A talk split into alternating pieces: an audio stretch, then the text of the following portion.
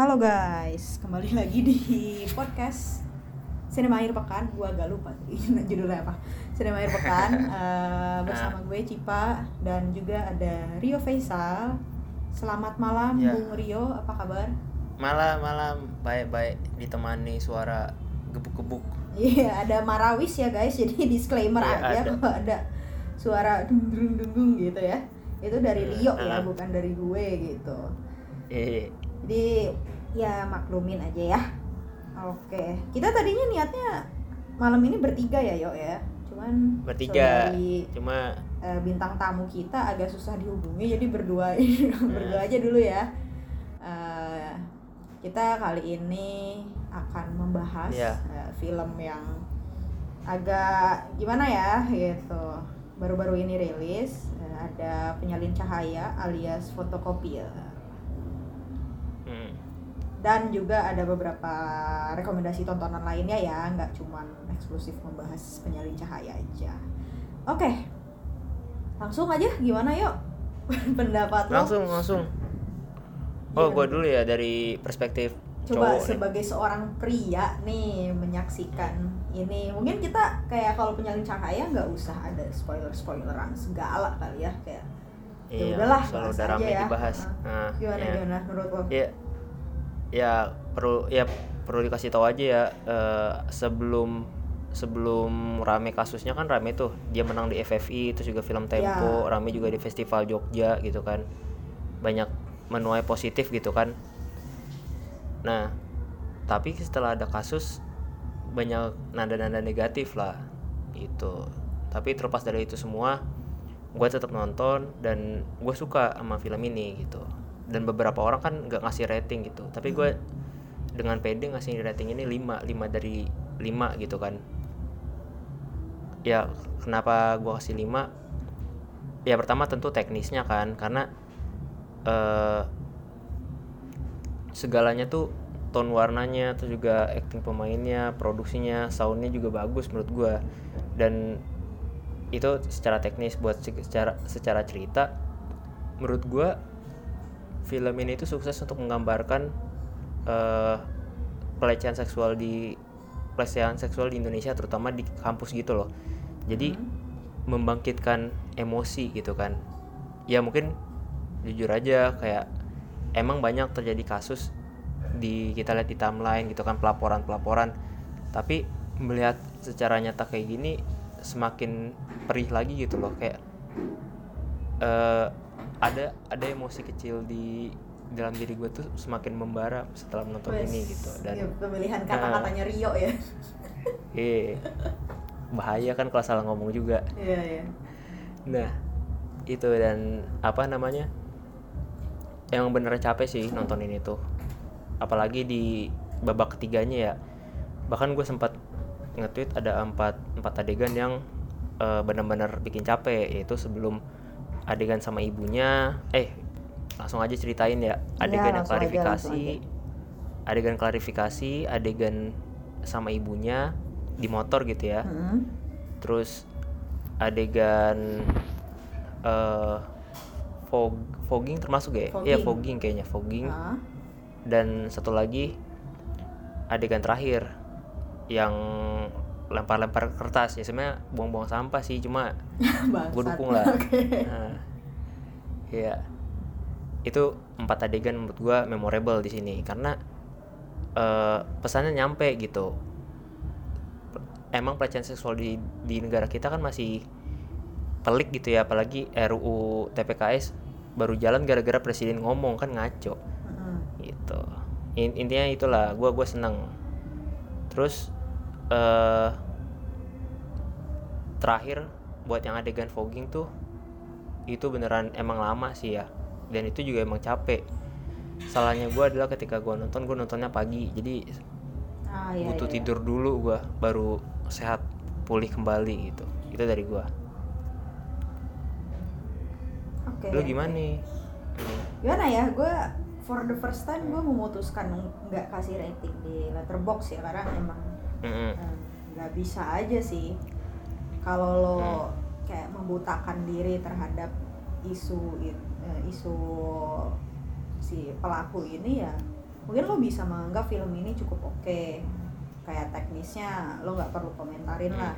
Actingnya juga mer- mereka dapat piala citra tuh ya memang nggak salah gitu. Tapi kayak ironinya adalah cerita tentang kekerasan seksual ditulis sama pelaku kekerasan seksual. Itu yang menurut gua eh, nggak bisa bikin gue menikmati film ini sih. Kayak kalau film bagus eh, yang triggering iya sih emotionally lo mau melelahkan tapi ada rasa puas tersendiri ketika lo diwakili kayak di uni gitu maksudnya. Kayak itu sangat Hmm. relate tapi eh, lo merasa terwakili karena memang dekat dan sesuai sesuai apa ya sesuai rea- realitas aja nah tapi ketika di fotokopier ya oke lah gue banyak relate gue banyak triggered gitu sama beberapa scene tapi ketika gue nonton adegan-adegan itu tuh gue membayangkan muka si pelaku kayak gue nggak bisa Iya, iya. mengenyahkan bayangan gue bahwa anjing jadi adegan ini bis, eh, apakah ia menulis adegan ini? Eh, berdasarkan pengalamannya dia melakukan aksi kekerasan seksual pada semua korbannya gitu. Kayak Hmm. alhasil bukan emosional uh, satisfying yang gue dapet tapi emosi yang emang jijik aja sih. Jijik mual merinding gitu. Itu sih sebenarnya jadi aftertaste nya sangat sangat nggak enak.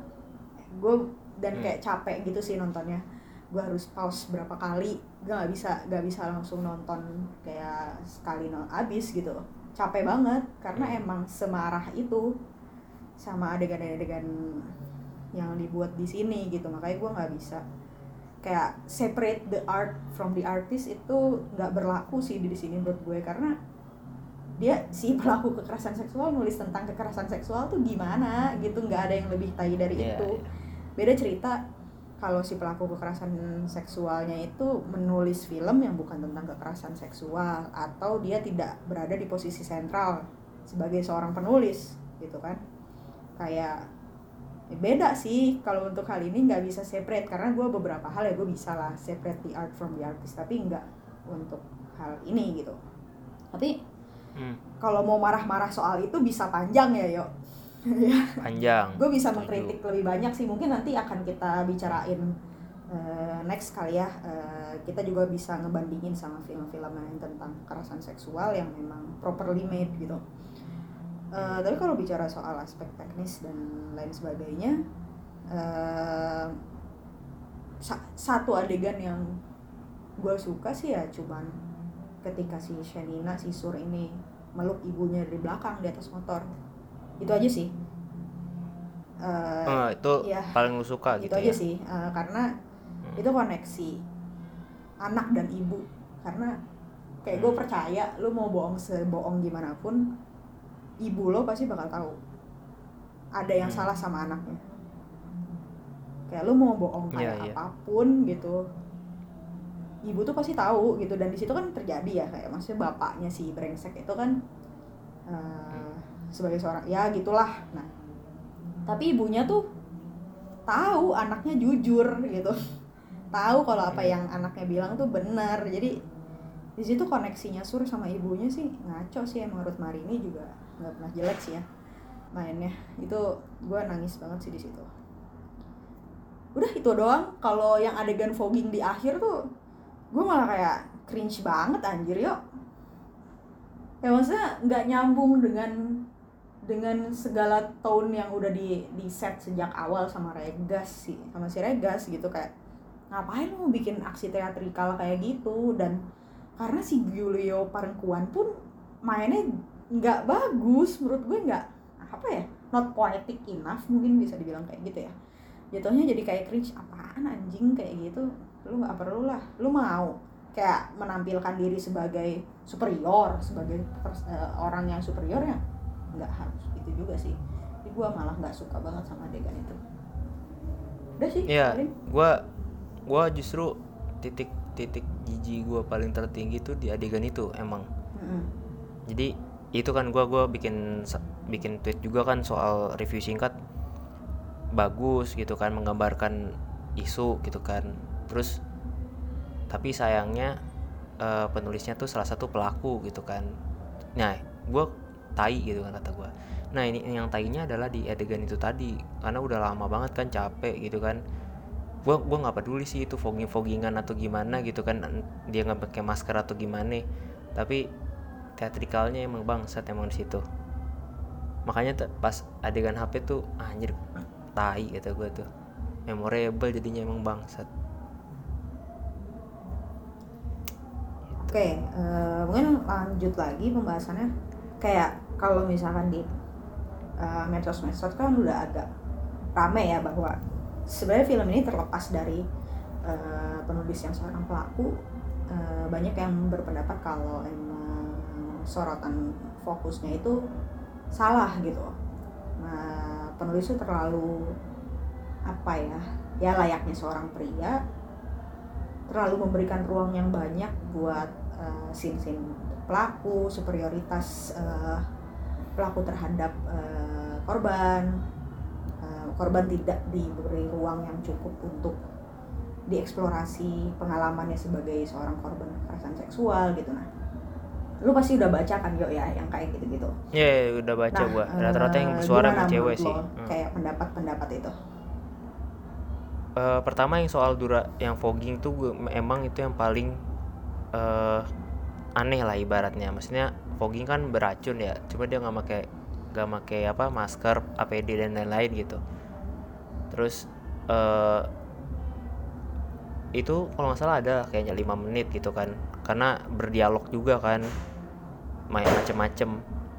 Itu gue setuju kalau eh, terlalu memberikan ruang untuk pelaku untuk menunjukkan dominasinya gitu. Mm-mm. cuma untuk yang nggak memberikan ruang kepada penyintas menurut gua gimana ya? Gua gua da- dari awal tuh gue tahu kalau si Sur ini dia masih ma- mahasiswa baru mahasiswa baru makanya dia eh, ikut sana sini bikin portofolio. Gua tahu dia adalah orang yang merencanakan masa depannya gitu. Terlihat dari penggambaran karakternya gitu ya.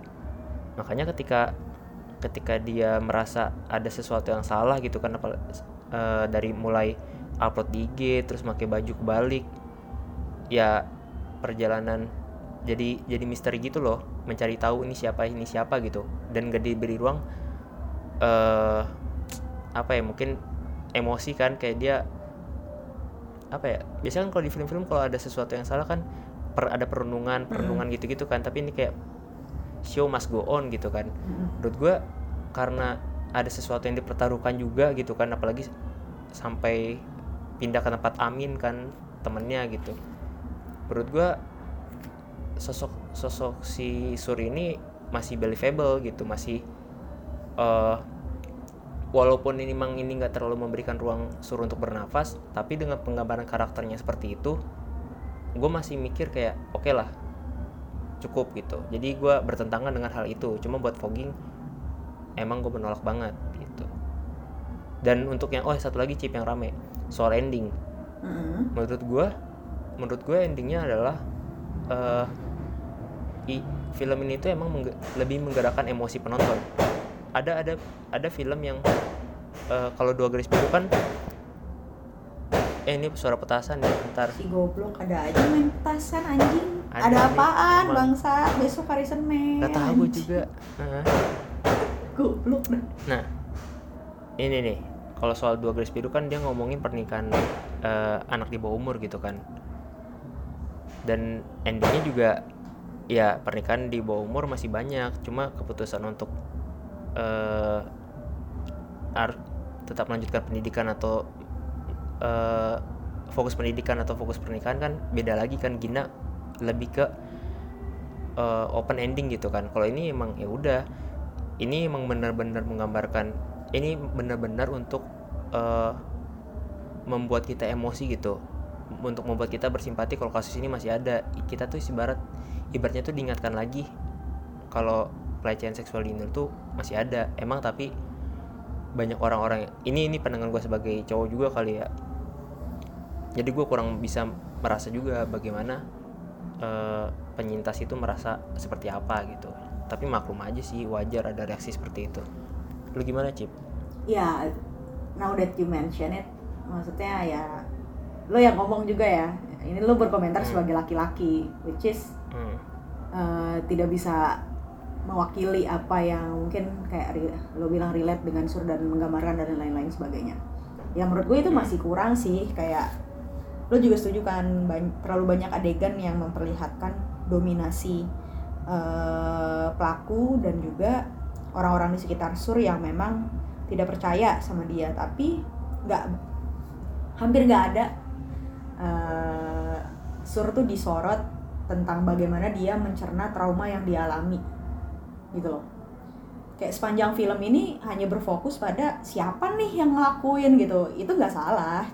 Itu nggak salah sama sekali. Itu mungkin pendekatan yang memang diambil. It's okay tapi ya seharusnya sur sebagai korban diberi ruang yang lebih banyak dong untuk kayak oke okay lah dia dia uh, dia berusaha untuk mencari pelakunya. Tapi gimana sih cara dia mencerna uh, kejadian yang dialami dan ini sangat bertubi-tubi loh. Selfie beasiswa dicabut diusir dari rumah. Lalu juga ada kejadian A B C D E F G itu menurut gue unrealistic aja sih bahwa kita nggak dikasih lihat gimana suruh mencerna itu semua gitu. Karena ya itu penting gitu uh, jadi gue setuju dengan komentar-komentar di Twitter dan memang setelah gue cerna-cerna lagi oh iya gitu. Seharusnya sur dibeli diberi ruang lebih banyak dan bukan hanya sur aja ya tapi korban-korban yang lain. Farah, Tarik gitu. Mungkin makan yang lebih dikasih dikasih ruang uh, gimana mereka mencerna trauma itu Tarik dan Farah bukan sur. Aneh nggak sih? Kayak maksudnya seharusnya kita dikasih lihat sur tapi malah Tarik sama Farah yang gue bisa lebih melihat cara mereka mencerna trauma mereka kan.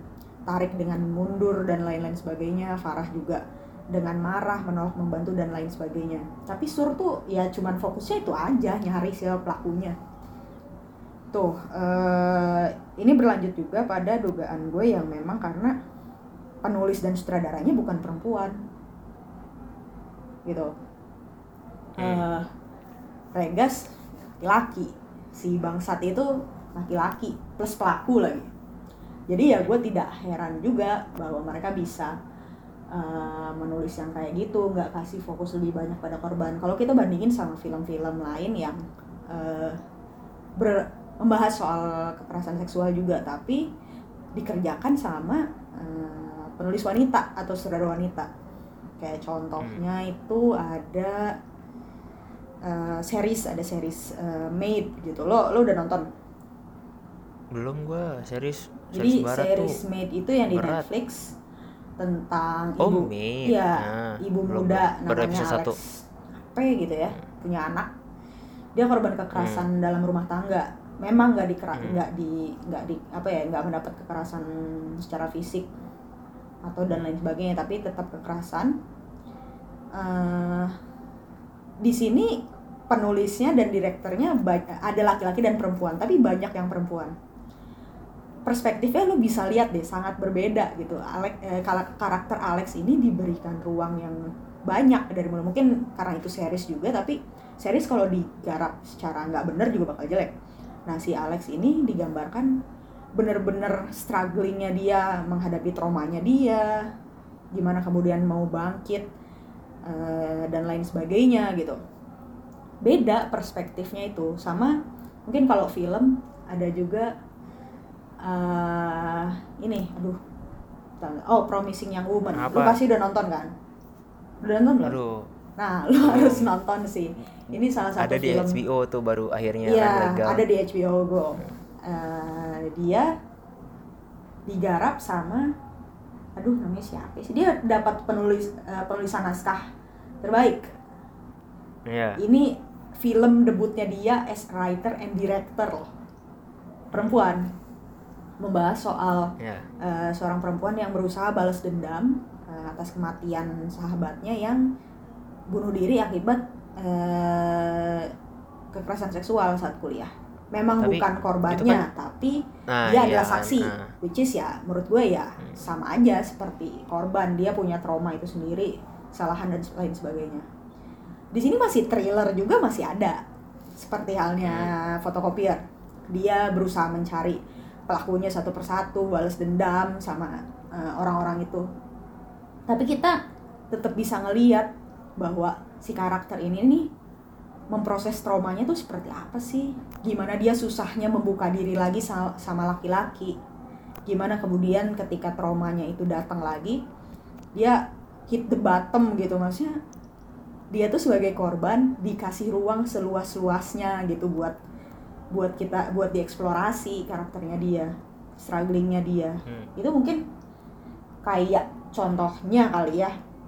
Ada lagi cuman gue agak lupa judulnya apa ya. Pokoknya beda sih kayak persoalan persoalan perempuan kalau dikerjain sama mereka yang tidak termasuk kelompok itu nggak bisa kayak mungkin gue bisa kasih beberapa contoh yang agak-agak ngaco juga aduh gue lupa deh judulnya apa ya apa series film kalau uh, series film, tuh film. May I Destroy You film. ah iya iya itu itu tuh itu series itu dikerjain itu perempuan series. kan itu uh.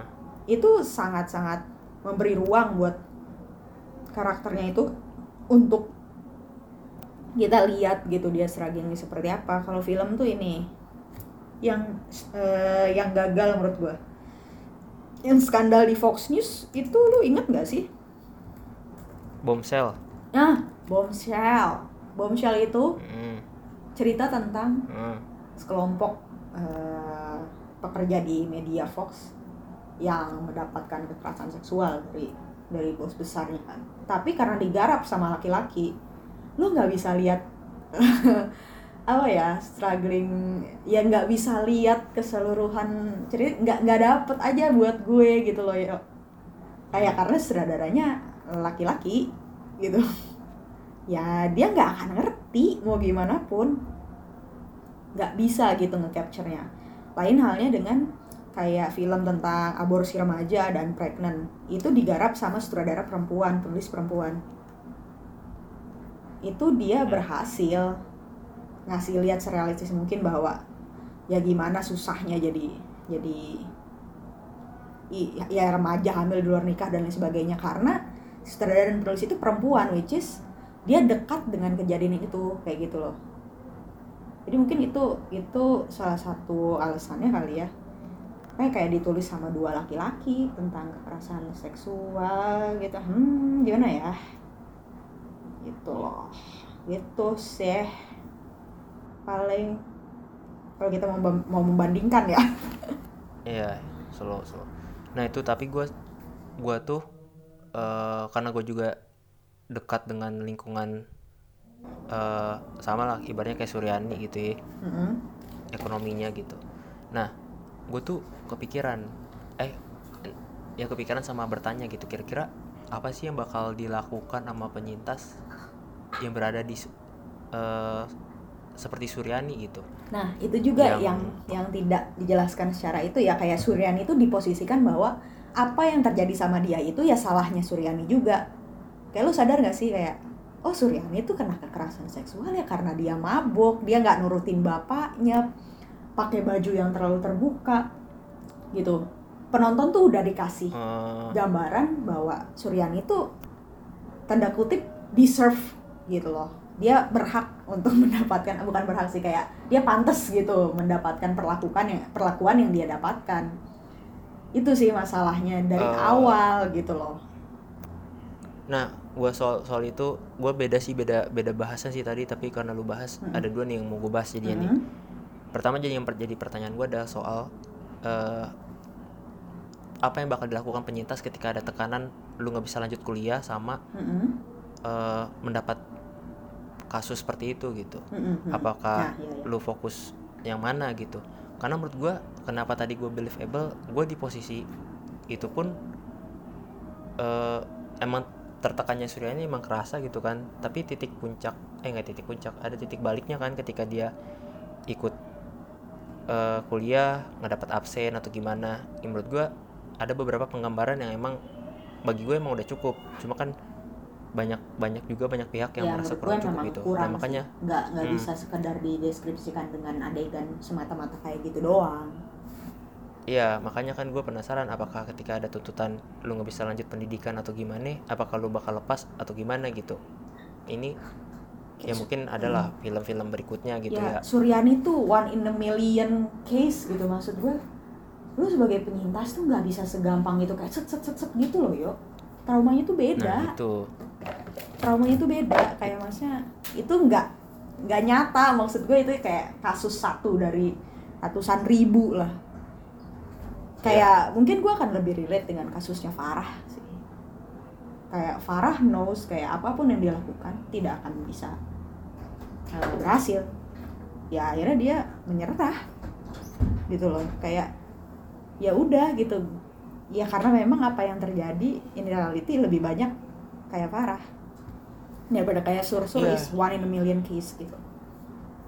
Makanya ya makanya juga kan mungkin pendekatannya adalah meng- udah membangkitkan emosi terus ini pendapat gue ya membangkitkan emosi terus kayak kita harus berjuang gitu cuma nggak tahu juga ya makanya ya Apa-apa. banyak flow flow flowsnya ya sih banyak tapi ya Iya, kalau mungkin. ngomongin lagi soal kasus itu gue agak kecewa sih karena banyak banyak pihak di komunitas perfilman yang jelas-jelas tidak bersuara secara lugas ya bahwa seharusnya kan eh, kalau udah kasusnya kayak gini penghargaannya dicabut kayak at least untuk penulisan naskah eh, original terbaik gitu loh kayak Hmm, dukunglah korban gitu tapi ini kayak masih banyak orang-orang yang diem aja gitu loh pasti ngeh dong orang-orang yang Iya. ada di komunitas yang sama dengan kita ya yo mereka di awal-awal Hmm. ketika di JAF sangat mengeluh-elukan penyalin cahaya tapi ketika Hmm. kasus kayak gini mereka nggak ngomong apa-apa mereka cuman kayak nge-retweet tweet-tweet yang separate the art from the artist. Atau kayak eh, iya lo bisa kutuk kelakuan ini tapi lo nggak bisa cancel dong. Ini bukan eh, pekerjaan satu orang aja. Ya gua tahu tapi ya seharusnya lo berpihak sama korban. Lo pasti ngeh dong siapa aja. Ya ada ada yang kayak gitu juga. Ya cuma kan? eh, ya ya gue kecewanya di situ sih. Jadi nambah ya oke oke. Lu nambah bahasan gue lagi nih. Banyak ya? lagi. banyak. Nggak ya tadi yang bahasan yang eh, dari awal tuh Suryani udah dibikin salah. Gue gue merasa enggak loh. Karena gue nggak emang ada ada kayak tweetnya Cinefil kebanggaan. Mm-mm. ngom, eh, ibunya ngomong gitu kan kalau eh wah udah tahu nih Suryani salah nih gini kan. Terus juga beberapa reply reply emang ada yang kayak gitu. Cuma kalau gue sebagai penonton gue nganggap dia salah gitu. Karena dia udah pertama dia udah pakai mindset mindset lagi gitu kan kebayanya gitu. Terus eh, di itu pun dia nggak minum nggak minum gitu kan. Terus dia kayak dijebak. Gue gue setuju dengan pernyataan dijebak gitu. Jadi ya ibaratnya dia dia nggak salah. Nggak ada gue nggak nangkep kalau Suryani itu bisa di- disalahkan begitu aja gitu. Ya Dan kita berbeda. emang agree to emang disagree lah beda kalau kan. di sini. Nah, iya soalnya ya mungkin gue nangkep lah. Eh ya, ya apa bahasanya? Gue gua nggak nggak nggak menyalahkan lah itulah. Nah buat yang terakhir tuh itu udah H plus H plus tiga H plus empat lah. Belum ada ini pernyataan pernyataan baru. Iya goblok ya. Gue kayak kayak lo. "Eh, diem aja anjing. Iya makanya nih. Padahal kayak masih muda semua kan kayak ngomong kayak anjir gitu. kemarin aja lu teriak-teriak soal KS KS begitu kayak gini anjir. Iya tapi ya maksud gua gue juga nggak bisa nggak bisa lantang juga sih jujur kalau gue ya. Karena kasus ini tuh beda dengan kasus-kasus lain kan kayak spill nih spill. Bukti-buktinya kuat gitu ya. Atau enggak ada satu sosok yang vokal gitu. Kalau ini justru awal gua tahu sebagai masyarakat umum ya dari klarifikasi itu gitu. Nggak ada gua kan nggak ikut forum-forum yang ngomongin ini dari 2019 dari ini ini, ini gue nggak ikut gitu. Jadi gua gua gua butuh butuh ada kantor pemberat gitu loh kayak supaya makin-makin eh si siapa? Rekata Rekata Oregas dan pemain-pemainnya tuh bersuara banget gitu. Enggak, kalau menurut gue itu nggak perlu. Karena bisa jadi malah mengarahkan curiosity masyarakat ya cuman ke apa sih yang sebenarnya terjadi dan menurut gue itu nggak penting. Ya, yang penting cuman kita berpihak sama korban aja. Mau bener atau enggak emang ya itu juga. Ya, mau bener atau enggak ya kita nggak perlu tahu kejadiannya seperti apa ya gue percaya aja dulu Iya, sama iya. korban. Kayak gitu. Ya, sebenarnya Iya. mereka juga nggak perlu sih tahu kejadiannya seperti apa. Kayak kalau udah ada tuduhan kayak gitu ya lu bersuara lah. Do a decent thing aja sebenarnya. Iya maksud gua itu tadi. Maksudnya kan biasanya kan kalau ada yang vokal kan ada pengawalan. Kita tahu eh eh, proses kasusnya tuh bakal jelas gitu. Korban bakal ditangani dengan baik. Gua kan sebagai orang yang penonton juga bukan orang perfilman. Maksudnya jauh gitu kan dari forum-forum tadi. Ya terus juga nggak deket sih sama susah iya Kayak, makanya. ya udah tenggelam aja paling. Tenggelam. Itu yang gua sayangkan gitu kan. Maksudnya ya begitulah ya itu maksud paling ya. Begitulah. Mm-mm. kalau bahas soal ini debatnya kayak bisa panjang lagi ya. Kita ntar nggak jadi podcast film lagi cuy. Emang podcast hukum nih. Benar. Hmm. oke ya itu sih. Udahlah kita akhiri aja kali ya si fotokopier ini. Adalah Oke. terakhir Cip terakhir terakhir. Pesan-pesan. Ah udahlah gua nggak ada yang bisa gua sampein. Jadi ya paling kalau mau nonton film Ya. ini dipertimbangkan Ah, itu. aja sih. Kayak pertimbangin aja lo siap nggak? Emotionally ready nggak? Gitu aja sih. Ya. saran gue sih nonton pas lu mau tidur. Capek Oh, kalau soalnya. pagi. Capek pagi itu butuh tidur siang gua langsung tuh untung WFH gua iya makanya gue juga WFH jadi bisa gua post gua post gitu iya Oke, gitu aja paling ada rekomendasi film buat minggu ini yuk yang harus ditonton. ya karena masa apa temanya masih sama mungkin promising young apa yang moment ya blah blah blah blah. promising young moment Oh ya itu Promising Young. Woman itu kalau mau tertarik sama tentang kekerasan seksual mungkin Promising Young Woman boleh. Itu menurut gue salah satu film terbaik sih. Salah satu film terbaik tahun 2020. Lalu juga eh Maid juga sangat harus wajib ditonton sih. lu May I Dis May I Destroy You tuh sih. May I Destroy You tuh banyak yang bilang bagus, cuman gue belum sempat eh, nonton ya. oke oke Lalu gue kemarin habis nonton Our Friend aja di HBO Go itu angkat juga sih dia film eh, diangkat dari esai eh, jurnalis gitu. Lalu ada Licorice Pizza paling bagus banget film coming of age yang hangat dari Paul Thomas Anderson. Ini gue nonton kebetulan di special screening ya di ya belum tahu juga ya bakal rilis di bioskop atau enggak mudah-mudahan sih bakal rilis di bioskop atau di OTT ya. Tapi bagus sih lo harus nonton buat yang suka. Kayak coming of age story uh, story first love kayak gitu. Ini latarnya di tahun 70-an jadi sangat sangat disco. Sangat sangat sangat sangat menarik sih gitu. Itu paling. Oke. Dari gua cukup lah durasi. Ya betul, kita cukupkan aja ya kalau gitu episode kali ini. Oke deh kalau gitu eh, kita pamit dulu. Dadah guys, sampai bertemu lagi. ada